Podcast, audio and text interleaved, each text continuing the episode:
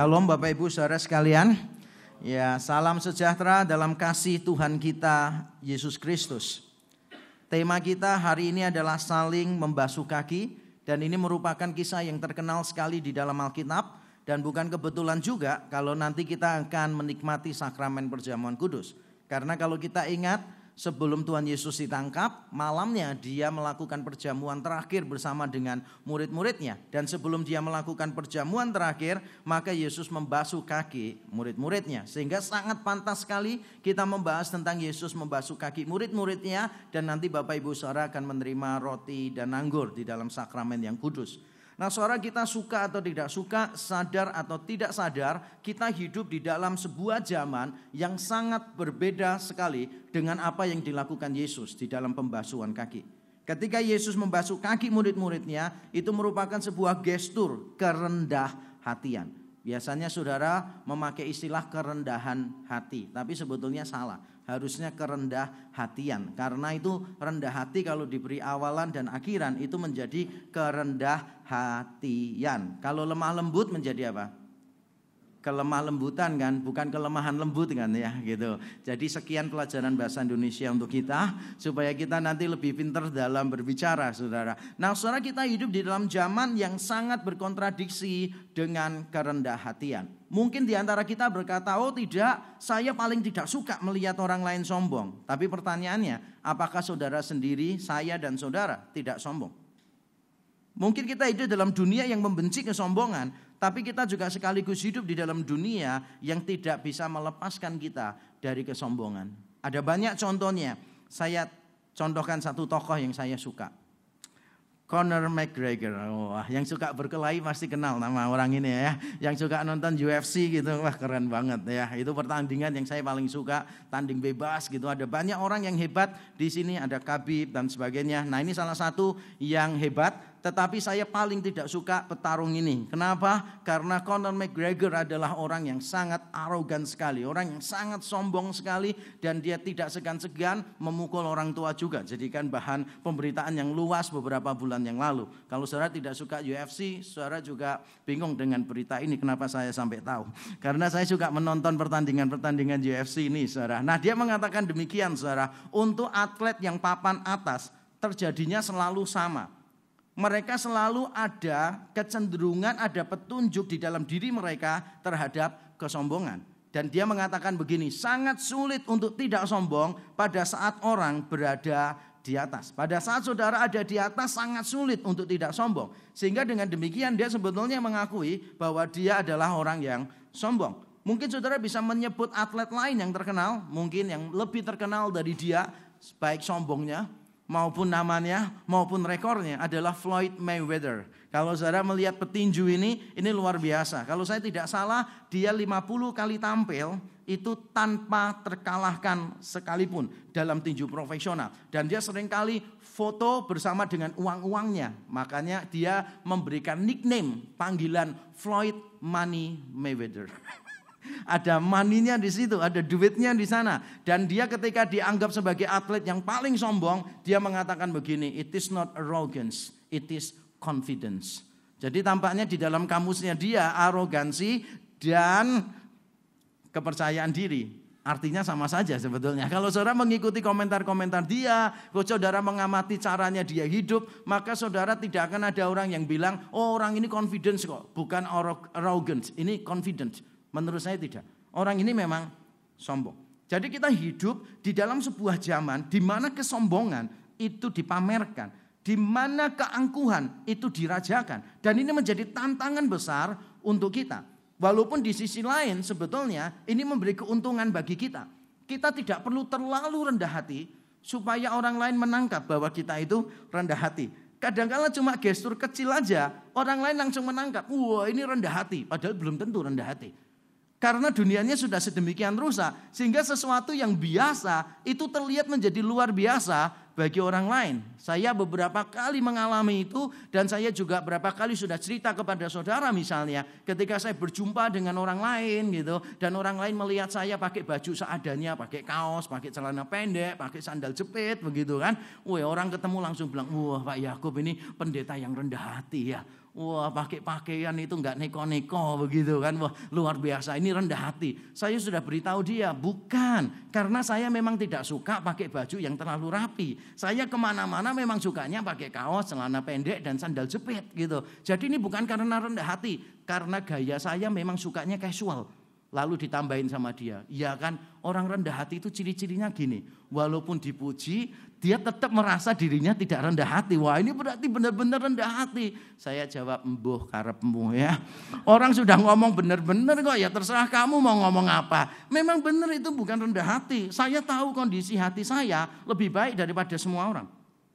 Saya tahu betapa sulitnya mematikan kesombongan di dalam hati saya. Saya tahu dengan persis betapa sulitnya menaklukkan keangkuhan di dalam pikiran saya. Tapi bagi orang lain, bagi orang-orang yang kita semua hidup di dalam dunia yang terbiasa dengan kesombongan, maka mungkin hal-hal yang kecil semacam itu bagi Bapak Ibu Sarah menangkapnya itu kerendah hatian. Padahal sebetulnya belum tentu itu kerendah hatian. Bahkan orang-orang yang mungkin benar-benar rendah hati, ternyata di balik kerendah hatian mereka, mereka ternyata ada keangkuhan. Sehingga Tim Keller berkata begini tentang kerendah hatian. Ini kalimat yang bagus sekali. Tim Keller berkata bahwa humility is so shy. If you begin talking about it, it lives. Kerendah hatian itu sifatnya sangat pemalu dia. Ketika engkau mulai membicarakannya, dia langsung hilang. Maksudnya apa? Maksudnya adalah kadangkala kita itu melakukan sesuatu yang mungkin memang rendah hati dalam tanda kutip. Begitu kita menceritakan kepada orang lain kerendah hatian itu, maka pada saat kita menceritakannya timbul keangkuhan. Maka dia langsung pergi, kerendah hatian itu langsung meninggalkan kita. Dan itulah yang terjadi pada kita. Jadi kita tinggal di dalam dunia yang merajakan, merayakan kesombongan. Beberapa orang yang melakukan kerendah hatian pun ternyata mereka suka untuk menceritakan itu. Sehingga pada dasarnya kerendah hatian mereka itu merupakan sebuah keangkuhan. Atau dalam istilah populer, orang itu meredahkan diri di atas gunung yang tinggi. Bukankah itu yang sering kali kita lihat dalam diri saya, dalam diri saudara, dalam diri banyak orang. Makanya kita perlu sekali lagi belajar tentang kerendah hatian yang sejati. Mari kita membaca Yohanes 13 ayat 12 sampai 17. Yohanes 13 ayat 12 sampai 17 yang rendah hati seperti saya membaca ayat yang genap yang sombong membaca ayat yang ganjil gitu kan. Pasti nggak ada ya. Pada waktu kita menganggap diri kita rendah hati saat itu kita langsung ditinggalkan oleh kerendah hatian. Saya bacakan ayat 12, Bapak Ibu Sarah ayat 13 begitu seterusnya. Sesudah ia membasuh kaki mereka, ia mengenakan pakaiannya dan kembali ke tempatnya. Lalu ia berkata kepada mereka, "Mengertikah kamu apa yang telah kuperbuat kepadamu?" Kamu menyebut aku guru dan Tuhan, dan katamu itu tepat, sebab memang akulah guru dan Tuhan. Jadi jikalau aku membasuh kakimu, aku yang adalah Tuhan dan gurumu, maka kamu pun wajib saling membasuh kakimu.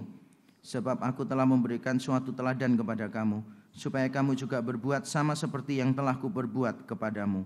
Aku berkata kepadamu, sesungguhnya seorang hamba tidaklah lebih tinggi daripada tuannya, ataupun seorang utusan daripada dia yang mengutusnya. Jikalau kamu tahu semuanya ini, maka berbahagialah kamu jika kamu melakukannya. Amin. Saudara apa yang dilakukan Yesus yaitu membasuh kaki murid-muridnya, tampaknya bagi kita adalah kisah yang biasa saja. Kalaupun kita menganggap itu ya Yesus rendah hati, tapi kita tidak benar-benar memahaminya. Kecuali kalau kita hidup pada zaman itu, baru kita bisa memahami. Orang-orang biasa, walaupun saudara itu miskin, tapi saudara itu orang biasa, bukan budak. Maka saudara tidak membasuh kaki orang lain. Membasuh kaki orang lain dilakukan oleh para budak, para hamba. Dan kalau saudara melihat membasuh kaki dahulu dengan membasuh kaki sekarang, itu bedanya luar biasa. Beberapa gereja kan membasuh kaki kan ya, pendetanya, majelisnya begitu kan, membasuh kaki jemaatnya. Tapi menurut saya tidak akan pernah sama. dengan peristiwa ini. Kenapa? Karena pada waktu kita membasuh kaki orang lain di dalam gereja, kakinya itu bersih-bersih semua. Karena pergi ke gereja itu pakai sepatu, benar ya? Saya bilang bersih, saya nggak bilang nggak bau ya. Mungkin bau, tapi bersih karena memang pakainya sepatu, tidak kena debu. Dan kita pergi ke tempat ini tidak berjalan kaki. Ada yang dari rumahnya ke sini jalan kaki? Gak ada kan ya? Kecuali beberapa orang yang asalnya dari Sidoarjo. ya nggak mungkin lah ya. Kita pergi ke gereja tidak jalan kaki. Tapi zaman dulu saudara pahami iklimnya beda dengan kita. Keadaannya beda dengan kita. Jalanan itu berdebu luar biasa. Dan orang ke mana-mana mayoritas berjalan kaki. Sehingga kalau orang sampai ke rumah orang lain. Maka kakinya itu pasti penuh dengan debu. Dan orang kaya yang memiliki hamba-hamba dia sudah mempersiapkan hamba-hamba itu untuk menyambut para tamu dengan cara membasuh kaki mereka. Sehingga bagaimanapun kita melakukan pembasuhan kaki pada konteks sekarang, saya yakin tidak akan pernah melebihi apa yang dilakukan oleh Yesus. Yesus membasuh kaki murid-muridnya. Nah setelah Yesus membasuh kaki murid-muridnya, Yesus bertanya, dan ini penting, karena pembasuhan kaki itu bukan cuma pertunjukan. Makanya kita perlu tahu apa artinya? Di ayat yang ke-12 Yesus tanya begini, "Mengertikah kamu apa yang telah kuperbuat kepadamu?" Yesus tanya, "Mengertikah kamu apa yang telah kuperbuat kepadamu?" Ada kemungkinan enggak murid-murid salah mengerti? Jadi ada 12 murid nih. Melihat Yesus membasuh kaki mereka. Kira-kira yang ada dalam pikiran murid-murid itu seragam atau bisa beda-beda? Bisa beda-beda. Sebab kalau tanpa dijelaskan artinya, orang mungkin bisa memahaminya berbeda-beda. Mungkin orang mengatakan begini, wah gila ya. Biasanya nggak pernah loh kita dibasuh kakinya. Mungkin kali ini kaki kita benar-benar kotor kali ya. Sampai Tuhan Yesus itu membasuh kaki kita. Mungkin ada orang yang punya pikiran gitu. Atau mungkin ada orang yang berkata, wih kita mungkin terlalu banyak berkeringat kali ya. Bau kaki kita nggak enak sampai Tuhan Yesus membasuh kaki kita. Mereka itu perlu dikasih penjelasan. Orang tua kalau mendidik anak juga begitu. Jangan cuma dikasih aturan, jangan cuma dikasih perintah dan larangan tanpa diberitahu maknanya apa. Dan itu kelemahan kita. Kita itu kadang-kadang cuma gini, sudah kasih contoh, anggap orang lain bisa ngerti sendiri. Dan itu kesalahan kita. Sebagai orang tua, kita sering kali melakukan kesalahan itu. Yesus bertanya, mengertikah kamu apa yang telah kuperbuat bagimu? Karena siapa tahu orang itu bisa punya pandangan beda-beda. Contoh misalnya ya, saya sekarang membasuh kaki saudara-saudara semua.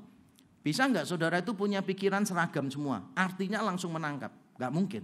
Mesti saudara akan punya pikiran macam-macam. Mungkin saudara mungkin mikir begini, wah pendeta ini pencitraan aja membasuh kaki murid-muridnya ini, wah membasuh kaki jemaatnya, wah ini paling cuma pencitraan. Atau mungkin oh dia cuma mau ngecek sepatu-sepatu jemaatnya itu mereknya apa saja begitu kan ya. Sepatunya mahal atau tidak mahal. Lu bisa jadi banyak orang itu bisa berpikir yang liar tentang sesuatu. Maka Yesus tanya, kamu ngerti nggak artinya? Dan kalau saudara ditanya, kamu ngerti nggak artinya? Kira-kira saudara jawabnya apa? Ngerti atau nggak ngerti? Kita ngerti satu hal, bahwa ketika Yesus membasuh kaki muridnya, itu tindakan yang rendah hati. Tapi kita tidak tahu dengan pasti bentuk rendah hatinya seperti apa. Apa makna dari kerendah hatian ini? Nah para penafsir Alkitab mengusulkan dua hal dan biasanya mereka memilih satu di antara yang lain. Jadi kalau pilih ini menolak yang ini, menolak yang ini pilih yang ini. Nah, tapi kalau menurut saya dua-duanya bisa benar, tetapi saya memberi penekanan pada yang kedua.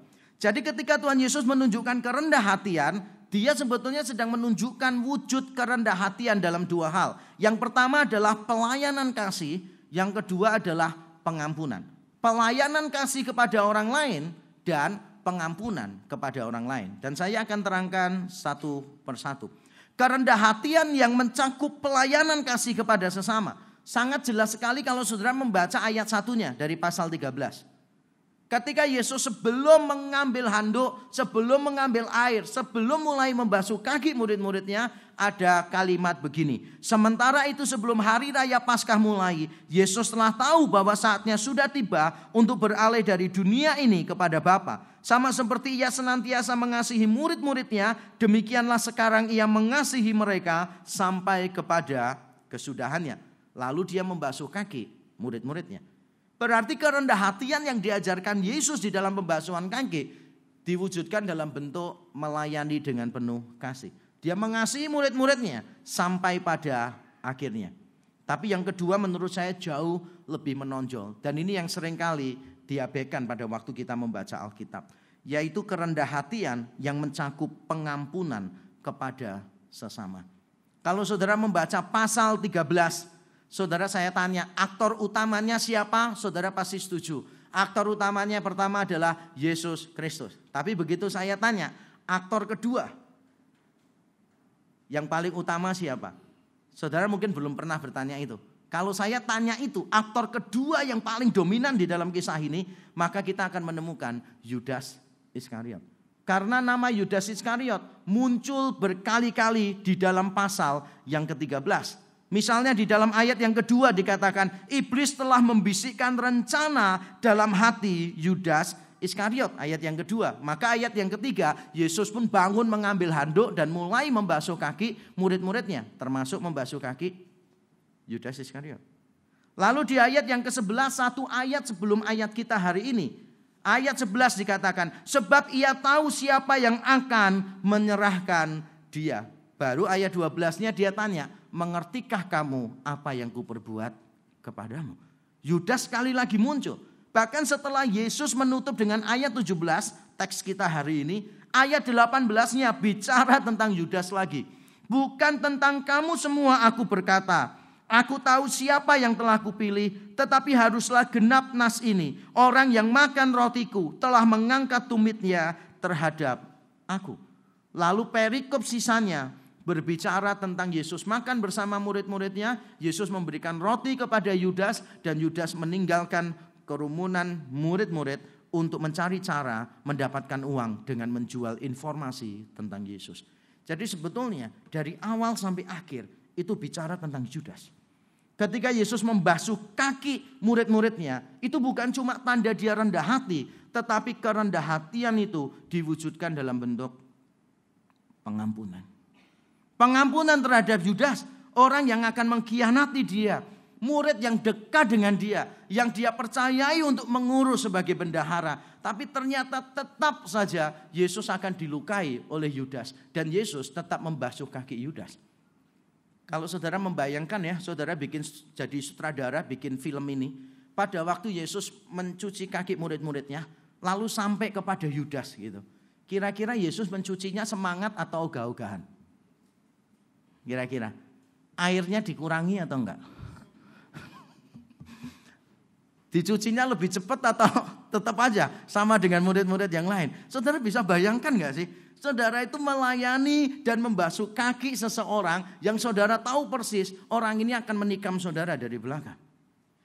Dan itulah wujud kerendah hatian saudara. Yang paling sulit di antara dua ini. Melayani dengan penuh kasih atau mengampuni orang lain maka kita tahu bersama mana yang lebih mudah, mana yang lebih sukar.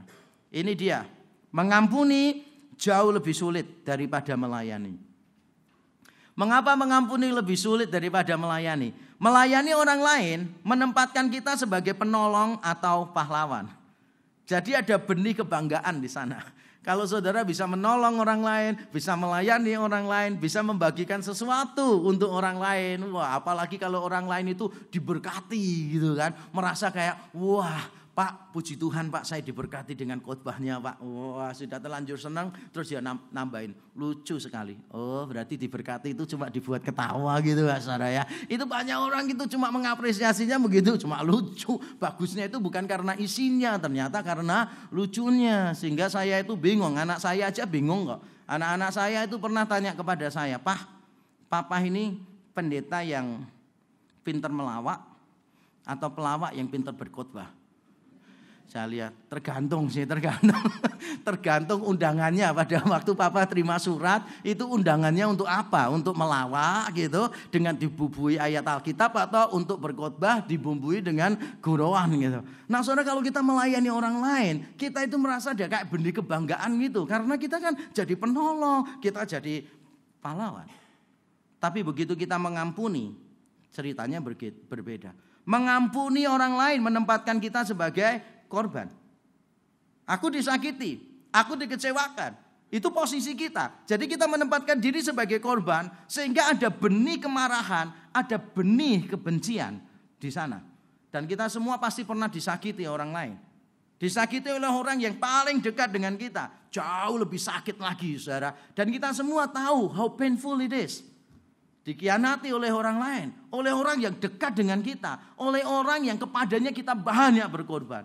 Makanya di beberapa kesempatan yang lalu dan saya di banyak kesempatan ditanya oleh orang, kira-kira dalam pelayanan apa yang paling sulit?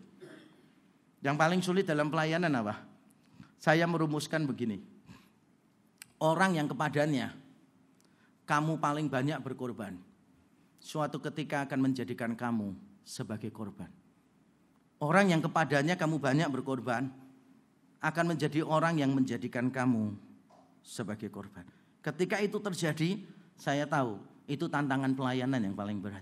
Dan itu sudah dialami oleh Yesus di sini. Dia banyak berkorban untuk 12 muridnya. Tapi justru 12 muridnya meninggalkan dia semua. Satu menyangkali dia, satu menjual dia. Dan itulah yang berat di dalam pelayanan. Tapi mengampuni orang lain memang berat. Tapi kita bersyukur bahwa Tuhan Yesus sudah menunjukkan caranya kepada kita. Jadi ketika membasuh kaki itu bukan cuma kerendah hatian biasa, Bukan cuma melayani orang lain, bukan. Tapi juga memberikan pengampunan kepada orang lain. Saudara mengapa sulit untuk mengampuni orang lain? Coba renungkan. Mengapa saudara sulit mengampuni orang lain? Selama ini saudara sulit mengampuni orang lain kenapa?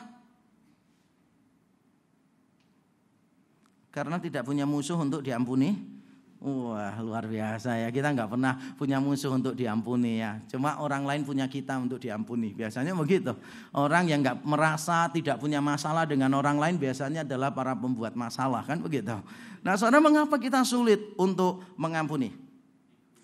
Ego kita. Kita merasa diri itu lebih hebat Lebih benar daripada orang lain. Kok enak aku yang harus minta maaf gitu jadi saudara mungkin akan berkata begini, ini rumitnya mengampuni. Mengampuni itu rumitnya karena sakitnya itu ganda.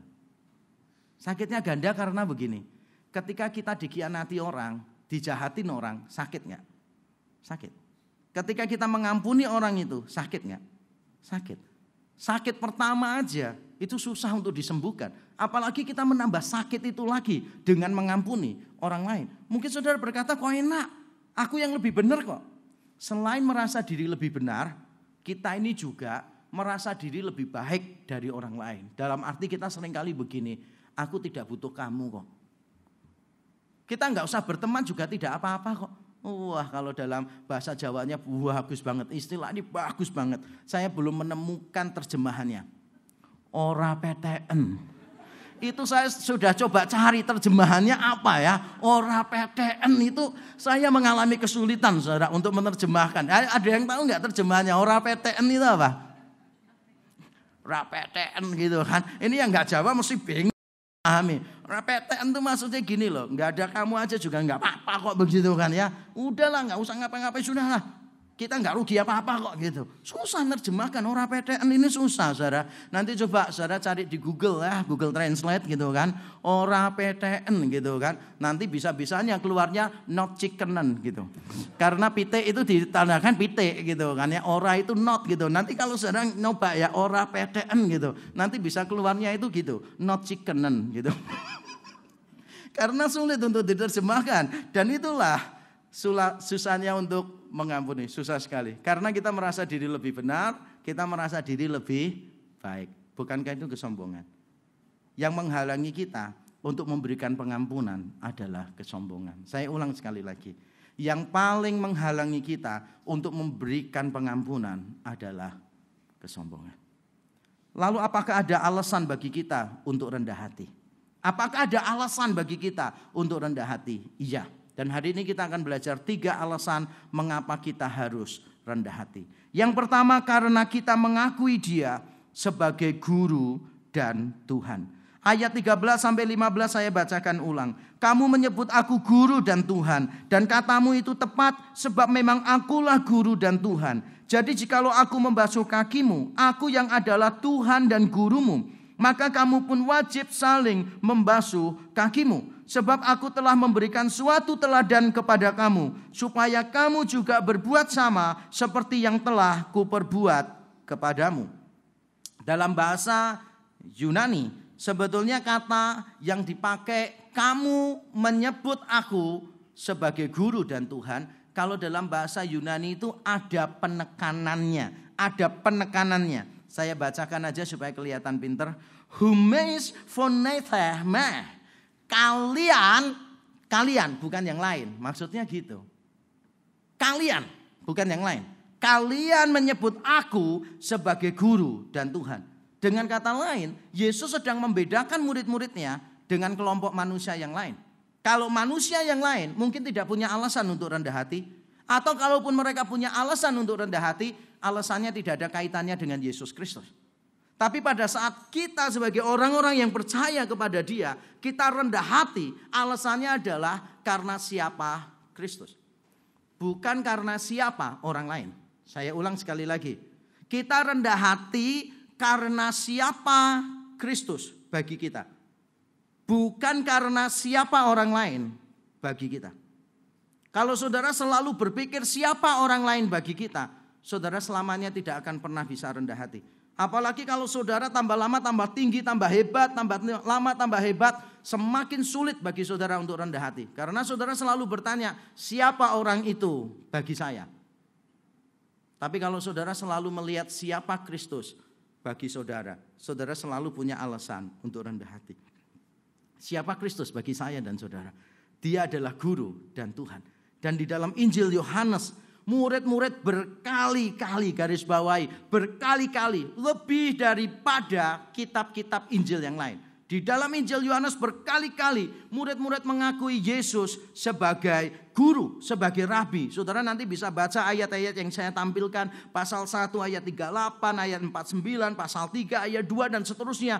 Kumpulan murid-murid ini mengakui Yesus sebagai guru dan juga sebagai Tuhan. Pasal 6 ayat 68, pasal 9 ayat 38 dan seterusnya.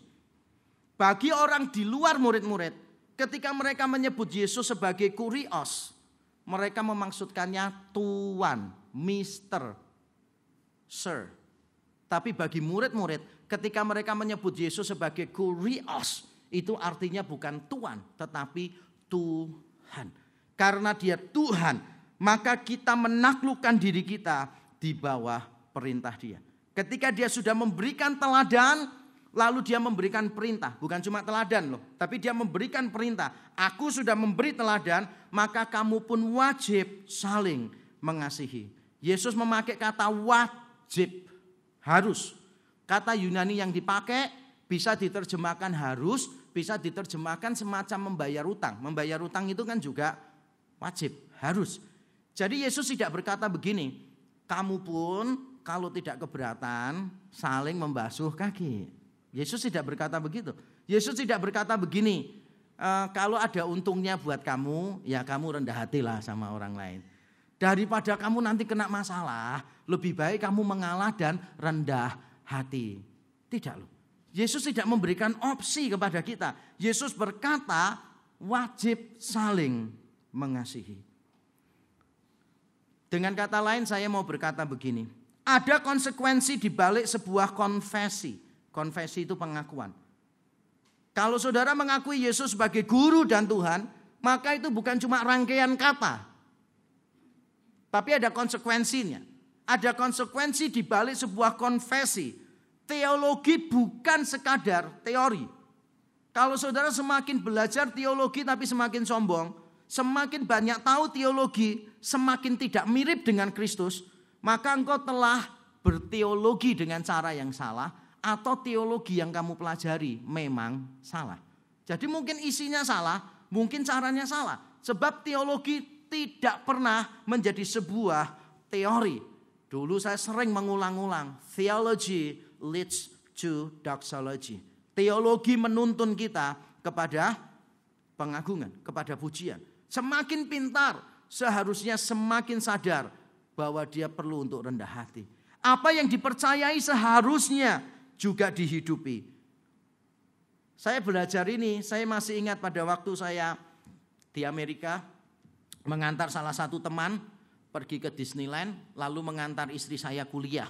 Karena waktunya mepet dan jalannya sepi begitu. Saya langsung nyetirnya terlalu asik. Tiba-tiba ada polisi dari belakang menangkap saya. Wah, pada saat ditangkap di situ, saya sudah tahu, wah, kurang lebihnya kena berapa ratus dolar. Dan waktu itu benar-benar nggak punya duit. Jadi setelah ditangkap polisi, kan di sana nggak bisa soalnya, Pak, salam damai Pak, nggak bisa. Walaupun saudara itu ngasihkannya sambil nyanyi salam damai, salam damai, tetap nggak bisa mau polisi di sana. Nggak bisa dinego, ketemunya di pengadilan, bayarnya di pengadilan. Jadi begitu saya tertangkap itu saudara kena tilang, wah pikiran saya sudah nggak karu-karuan gitu. Saya mengantar istri saya, saya nyetirnya itu sembarangan gitu. Lalu satu kalimat dari istri saya yang saya ingat sampai sekarang. Saya nggak tahu dia ingat atau tidak. Dia berkata begini, saudara. Kamu tuh teologinya reform. Tapi hidupmu tidak reform. Kamu kan percaya di dalam reform Allah itu berdaulat atas segala sesuatu. Tapi caramu nyetir tidak menunjukkan bahwa Allahmu itu berdaulat. Karena saya terlalu khawatir mikirkan duit yang harus saya keluarkan sedangkan saya itu tidak ada duit. Kalau ada duit saya mengeluarkannya kan tahu caranya ya kan.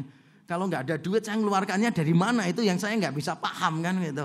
Tapi toh akhirnya perkataan istri saya terjadi juga. Jadi pada akhirnya Tuhan sediakan dan kami akhirnya bisa membayar tilang itu juga. Seorang kadang kala kita tidak menghidupi apa yang kita percayai. Terutama kita sebagai orang-orang reform. Orang-orang reform itu kan selalu menekankan apa? Kasih karunia. Semua kasih karunia.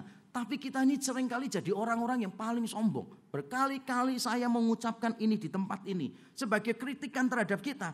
Karena kita sering kali merasa bahwa kita ini yang paling tahu tentang kasih karunia Allah. Tapi orang lain memandang justru kita yang paling arogan. Yang paling angkuh dibanding yang lain. Dan menurut saya ini tidak cocok. Seharusnya orang-orang reform adalah orang-orang yang penuh dengan belas kasihan. Menjadi orang-orang yang rendah hati karena paling sadar bahwa segala sesuatu adalah anugerah. Atau dengan kata lain saya mau mengatakan ortodoksi beriringan dengan ortopraksi. Ortodoksi itu berarti ajaran yang benar. Ortopraksi itu artinya tindakan yang benar. Jadi di antara ajaran yang benar harus ada tindakan yang benar. Tidak boleh milih salah satu. Kalau saudara cuma milih tindakannya benar, otropaksi, kesalehan. Kalau tanpa ajaran yang benar, kesalehan menjadi sebuah kesalahan. Berkali-kali saya menegaskan itu di sini. Kesalehan tanpa ajaran yang benar merupakan kesalahan. Tetapi ajaran yang benar tanpa kesalehan adalah kemunafikan. Ajaran yang benar tanpa kesalehan adalah kemunafikan. Saya akan mengutipkan dari satu tokoh yaitu John Calvin. John Calvin berkata begini saudara, akan menjadi sesuatu yang sangat tidak jelas, sesuatu yang sangat aneh, janggal, kabur untuk mengatakan ketidaktahuan yang dihiasi oleh kerendah hatian sebagai iman. Jadi kalau saudara melihat ketidaktahuan walaupun dihiasi dengan perbuatan baik, saudara menyebut itu iman, John Calvin akan protes kepada saudara. John Calvin akan bilang gak bisa begitu. Karena kalau iman selalu melibatkan knowledge, true knowledge. Pengetahuan tentang Allah yang benar, tapi juga ada apa? Humility, ada kerendah hatian. Kalau saudara cuma punya satu, pasti salah. Saudara punya satu pasti salah. Ortodoksi harus dibarengi dengan ortopraksi. Jadi mengapa kita harus rendah hati? Alasan pertama adalah karena kita mengakui Yesus Kristus sebagai guru dan Tuhan. Apakah saudara mengakui Yesus Kristus sebagai guru dan Tuhan? Siapakah dia bagi saudara? Bukan siapa orang lain bagi saudara, tapi siapa dia bagi saudara. Alasan yang kedua mengapa kita harus rendah hati. Karena kita tidak mungkin melebihi Yesus. Di ayat yang ke-16 Yesus berkata begini. Aku berkata kepadamu, sesungguhnya seorang hamba tidaklah lebih tinggi daripada tuannya, ataupun seorang utusan daripada dia yang mengutusnya. Saya baca sekali lagi. Sesungguhnya seorang hamba tidaklah lebih tinggi daripada tuannya, ataupun seorang utusan daripada dia yang mengutusnya. Yesus beberapa kali mengucapkan kalimat ini di tempat-tempat lain. Bahkan di dalam Injil Yohanes pun dia mengulang kalimat ini lagi di pasal 15 ayat 20. Jadi tampaknya ucapan ini atau yang mirip-mirip dengan ini merupakan favorit dari Tuhan Yesus. Dia mengucapkan ini beberapa kali. Nah, apa artinya? Seorang hamba tidak lebih tinggi dari tuannya, seorang murid tidak lebih tinggi dari gurunya, seorang yang diutus, utusan tidak mungkin lebih tinggi dari yang mengutus. Artinya apa? Maknanya adalah solidaritas. Solidaritas Maksudnya adalah ada kesamaan nasib antara tuan dan hamba, antara guru dan murid, antara pengutus dan utusannya. Sehingga di pasal 13 dari Yohanes, jadi beberapa ayat setelah ayat kita hari ini, di ayat yang ke-20 dituliskannya begini. Sesungguhnya barang siapa menerima orang yang kuutus, ia menerima aku. Dan barang siapa menerima aku, ia menerima dia yang mengutus aku. Jadi ada solidaritas di sana. Ada berbagi keadaan. Ada berbagi nasib dalam tanda kutip di situ. Kalau utusan itu tidak diterima, berarti yang ditolak bukan utusannya. Yang ditolak adalah yang mengutusnya. Kalau murid ini ditolak, berarti yang ditolak bukan muridnya. Yang ditolak adalah gurunya. Dan mungkin bagi kita yang hidup di zaman modern, kita agak kesulitan untuk memahami itu. Tapi kalau kita hidup pada zaman kuno dulu, kita lebih bisa paham sih. Karena zaman kuno dulu misalnya, saya berkata kepada si A, eh tolong ya kasih tahu si B untuk melakukan ini. Nanti pada waktu si A datang kepada si B, dan si A ini dipermalukan oleh si B, ditolak oleh si B, maka yang paling marah bukan si A. Yang paling marah adalah saya. Karena itu melukai saya. Jadi apa yang terjadi pada orang yang diutus, itu terjadi kepada yang mengutus. Begitu pula sebaliknya. Itulah sebabnya Yesus berkata, jadi kalau kamu diterima, maka mereka menerima aku. Sama seperti kalau orang lain menerima aku, mereka menerima Bapakku. Ada solidaritas di sana. Mengapa kita harus rendah hati? Ya karena memang kita tidak mungkin melebihi Yesus. Yesus aja rendah hati begitu kok. Ya kita juga harus mengikuti jejaknya. Yesus dihina orang. Ya kita pastilah dihina oleh orang. Makanya di Yohanes 15 dan 14 Yesus berkata begini di Yohanes 14 itu. Dunia membenci aku. Jadi jangan kaget kalau dunia membenci kamu. Apa yang saudara mau harapkan? Sang guru aja diperlakukan begitu kok. Makanya di dalam Instagram saya salah satu postingan saya tulis begini saudara. Orang yang membela kebenaran yaitu apologis. Sama seperti saya dan teman-teman saya di Apologetika Indonesia, Pak Bejoli dan Pak Samuel Sugiarto. Saya menulis begini, orang yang tidak siap menerima penolakan pada waktu membela kebenaran, orang itu belum layak untuk menjadi pembela kebenaran. Kenapa? Karena sang kebenaran sendiri ditolak. Yesus Kristus ditolak. Apalagi kita yang membela kebenaran. Ditolak itu sudah wajar lah. Itu namanya solidaritas. Ketika kita merasa ditolak, kita harus tahu bahwa Yesus pun pernah ditolak. Jadi ada solidaritas yang Yesus berikan. Tetapi bukan cuma solidaritas saudara. Ini dia yang mau saya tekankan. Kerendah hatian Kristus bukan sekadar menunjukkan solidaritas, tetapi menetapkan batas. Seberapa jauh kita harus rendah hati? Jawabannya sejauh Kristus rendah hati. Dan kira-kira seberapa jauh sih Kristus rendah hati. Ini dia penjelasannya. Di ayat yang pertama, Yesus sadar bahwa dia itu anak Allah dan dia harus kembali kepada Bapaknya. Jadi dia sadar siapa dia, yaitu dia anak Allah yang berkuasa.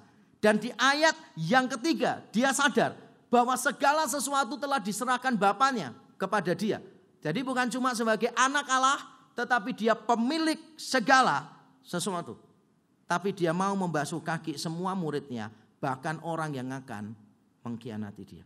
Sejauh itulah Yesus menurunkan dirinya. Dan pergerakan ini benar-benar luar biasa. Kalau diibaratkan anak tangga, saya tidak tahu berapa anak tangga yang harus dilalui oleh Yesus Kristus untuk mendapatkan kita.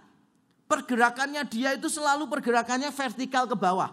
Coba saudara pikirkan baik-baik ya. Dia Allah pencipta, jadi ciptaan. Wah luar biasa. Pencipta jadi ciptaan. Wah luar biasa. Di antara ciptaan kan bisa jadi dia mau memilih jadi malaikat. Bisa nggak? Bisa. Tapi dia tidak mau jadi malaikat. Pencipta bukan cuma jadi ciptaan, tapi jadi manusia. Lebih rendah dari malaikat. Tapi pada waktu dia jadi manusia, bisa nggak dia memilih manusianya itu dia jadi raja? Ya bisa. Tapi dia tidak mau memilih itu. Dia mau menjadi hamba. Jadi pencipta jadi ciptaan, pencipta jadi manusia, pencipta jadi hamba. Bahkan ketika dia jadi hamba pun, dia bisa milih dong cara matinya. Mungkin sakit, atau mungkin pada waktu membela tuannya lalu dia mati. Wah kelihatannya kan keren banget kan. Cara mati itu kan beda-beda sih saudara. Kalau saudara misalnya gini, telah meninggal dunia, karena kekenyangan pada waktu makan di restoran. Itu kan memalukan banget sih saudara. Itu kalau misalnya nih saudara itu mati kecelakaan ditabrak apa? Ditabrak becak misalnya begitu. Itu kan kelihatannya kayak kurang keren. Kalau misalnya mati kenapa? Kolesterolnya tinggi. Wuh kan ada kerennya gitu loh saudara. Wah berarti hidupnya enak ini. Biasa makan yang enak-enak. Mesti makannya kepiting telur asin terus ya. Ternyata bukan. Kebanyakan gorengan mendoan. nah, jadi kalau kita meninggal karena kolesterol belum tentu keren sih ya. Karena penyebab kolesterol itu ada macam-macam. Dari kepiting telur asin sampai mendoan itu juga bisa menyebabkan orang kolesterol. Nah, saudara kalau Yesus ciptaan jadi pencipta jadi ciptaan, pencipta jadi manusia, pencipta jadi hamba, dia bisa milih matinya dengan cara yang lain, tapi dia memilih matinya di atas kayu salib. Dan itu berbicara hal yang beda lagi dengan kita. Ibarat anak tangga, saudara bisa pikirkan berapa banyak anak tangga yang harus dia turunin untuk mendapatkan kita. Kalau kita dengan orang lain itu horizontal, maka kamu pun wajib saling membasuh kakimu. Itu horizontal saudara. Saya dengan saudara, kalau saya rendah hati kepada saudara itu biasa. Kenapa? Saya manusia, saudara manusia. Saya ciptaan, saudara ciptaan. Saya orang berdosa, saudara orang berdosa. Gak ada yang aneh di situ. Makanya kalau sampai saudara itu merasa diri rendah hati, maka rendah hati langsung pergi. Karena tidak ada satupun yang berhak untuk merasa rendah hati. Kenapa? Karena kita tahu ketika kita merendahkan diri kita di depan orang lain, itu pergerakannya bukan vertikal ke bawah, itu cuma horizontal saja. Alasan yang ketiga, mengapa kita harus rendah hati, saudara? Karena kita akan menerima berkat. Ayat 17 dikatakan, "Jikalau kamu tahu semua ini, maka berbahagialah kamu jika kamu melakukannya." Jikalau kamu tahu semua ini, maka berbahagialah kamu jika kamu melakukannya. Dalam bahasa Yunani, sebetulnya kata berbahagia lebih lebih tepat diterjemahkan diberkatilah. New American Standard Bible, New International Version maupun English Standard Version, semua menerjemahkannya diberkatilah. Beda. Kalau berbahagialah itu tentang perasaan, diberkatilah tentang keadaan. Jadi yang satu tentang perasaan, yang satu tentang keadaan. Kadangkala kita diberkati, tapi kita merasa tidak cocok dengan berkat Tuhan itu. Gitu. Misalnya, wah diberkati, kamu itu ketika menderita itu adalah kasih karunia Allah. Satu Petrus gitu kan. Saudara bilang, oh nggak ada kasih karunia yang lain ya. Saya kok nggak kepingin yang itu ya. Atau mungkin di satu Korintus 7 kan gitu. Setiap orang punya karunianya sendiri. Tapi kalau Paulus karunianya adalah membujang, tidak menikah gitu. Loh itu diberkati Tuhan loh. Kalau saudara dipanggil Tuhan untuk single, untuk pekerjaan Tuhan, wow itu luar biasa. Banyak orang nggak dipanggil seperti itu. Berarti saudara tuh limited edition. Ya, tahu diberkati toh oleh Tuhan gitu. Tapi tetap kan dalam hati kita mikir, gak ada berkat lain. Saya rasanya kurang pas dengan berkat itu. Jadi kadang kala kita itu mengukurnya bahagia atau nggak bahagia, nyaman atau tidak nyaman. Makanya saya lebih suka diterjemahkannya bukan berbahagialah tapi diberkatilah. Terlepas dari perasaan saudara, saudara itu diberkati kalau saudara rendah hati. Tapi Allah tahu pada waktu saudara rendah hati, saudara itu merasa sakit. Allah tahu. Makanya Allah beritahu, kamu tuh diberkati. Karena sadar diberkati, kita bisa bersuka cita. Saya ulang sekali lagi supaya kita paham. Pada waktu kita rendah hati dan mengampuni orang lain, Allah tahu kita tidak merasa senang. Makanya Allah memberitahu kita, kamu tuh diberkati. Karena kita sadar kita sedang diberkati oleh Allah, maka kita bisa bersuka cita. Sukacita itu menggantikan perasaan kita yang tidak nyaman tadi itu loh saudara. Digantikan oleh sukacita karena kita sadar Allah sedang memberkati kita. Tapi menariknya menurut saya dari ayat ini Berkat ini dikaitkannya bukan dengan mengetahui, tapi dengan melakukan. Ayat 17, Yesus berkata begini. Jika kamu tahu semua ini, maka diberkatilah kamu. Saudara kan berhadapnya titik ya. Kalau saya boleh menulis ulang Alkitab, saya akan kasih titik itu. Bagian selanjutnya saya buang. Jika kamu tahu semuanya ini, maka berbahagialah, diberkatilah kamu. Koma, jika kamu melakukannya. Jadi kalau saudara sekarang ini dengarkan khotbah saya, saudara harus rendah hati. Saudara harus mengampuni. Saudara bilang gini, oh aku sudah tahu ini. Wah berarti aku dapat berkat. Enggak. Karena berkat hanya dijanjikan bagi yang melakukan. Mungkin ini mengagetkan bagi kita, tapi kita perlu ingat. Kita mungkin merasa salah masuk gereja. Loh, taat kok supaya dapat berkat. Langsung saudara keluar lagi ngecek papan namanya. Bener nggak sih ini Reform Exodus Community RAC gitu kan? Ataukah saudara salah masuk gereja lain yang biasanya berkata taat berkat, taat berkat. Nah ini dia cara pandang Reform terhadap ketaatan dan berkat. Ini dia cara pandang Reform. Saya tuliskan dan kita baca bersama-sama dengan bersuara. Satu, dua, tiga. Allah tidak harus membalas ketaatan kita dengan berkat kita pun tidak boleh menaati dia hanya gara-gara berkatnya. Dorongan terbesar kita adalah Yesus Kristus sebagai guru dan Tuhan, bukan hanya sebagai pemberi berkat. Namun dalam kebaikan dan anugerahnya yang besar, dia mau menjanjikan berkat bagi kita. Berkat itu bonus. Jadi jangan fokus kepada bonus. Orang Kristen yang fokusnya kepada berkat, kepada berkat, kepada berkat, berarti orang itu fokusnya kepada bonus. Dia pasti akan kehilangan yang lebih berharga. Bayangkan ya, kalau saudara pada waktu dulu kecil misalnya, kepengen beli apa gitu, saudara sebetulnya itu nggak kepengen barangnya, tapi saudara kepengen barangnya itu nanti ada hadiahnya permen. Jadi saudara ngotot sama orang tua, ma belikan mama, belikan mama, belikan mah gitu kan. Orang tua kita belikan barangnya, kita ambil permennya, tapi barangnya kita nggak pernah pakai. Karena kita fokusnya pada bonus, bukan yang lebih berharga. Bayangkan nggak sih, saudara itu dapat tawaran, wah beli mobil harganya setengah miliar, dapat kipas angin kecil yang lucu. Jadi ke mana-mana saudara bisa bawa kalau kepanasan itu dia bisa meceh gini, wah gitu kan. Dan saudara tuh seneng sama kipas anginnya nih yang harganya 10 ribu. Jadi saudara mati-matian menabung sampai uangnya setengah M, lalu beli mobil itu. Setelah beli cuma diparkir aja, saudara ambil kipas anginnya. Pasti saudara bilang, ilustrasi kok konyol banget. Tapi itu poin saya. Banyak orang Kristen di luar sana itu konyol. Taat supaya dapat berkat. Konyol nggak? Konyol. Itu bukan mengasihi Tuhan. Itu namanya memanipulasi Tuhan. Itu namanya imannya anak kecil gitu. Fokusnya kepada bonus. Jadi Allah tidak harus membalas ketaatan kita dengan berkat. Karena dia pencipta, layak mendapatkan ketaatan kita. Tetapi di dalam anugerahnya yang besar di dalam anugerahnya yang tidak terpahami, dalam kebaikannya yang luar biasa. Dia menetapkan sebuah aturan bahwa ketika saudara taat, saudara akan mendapat berkat. Berkatnya apa?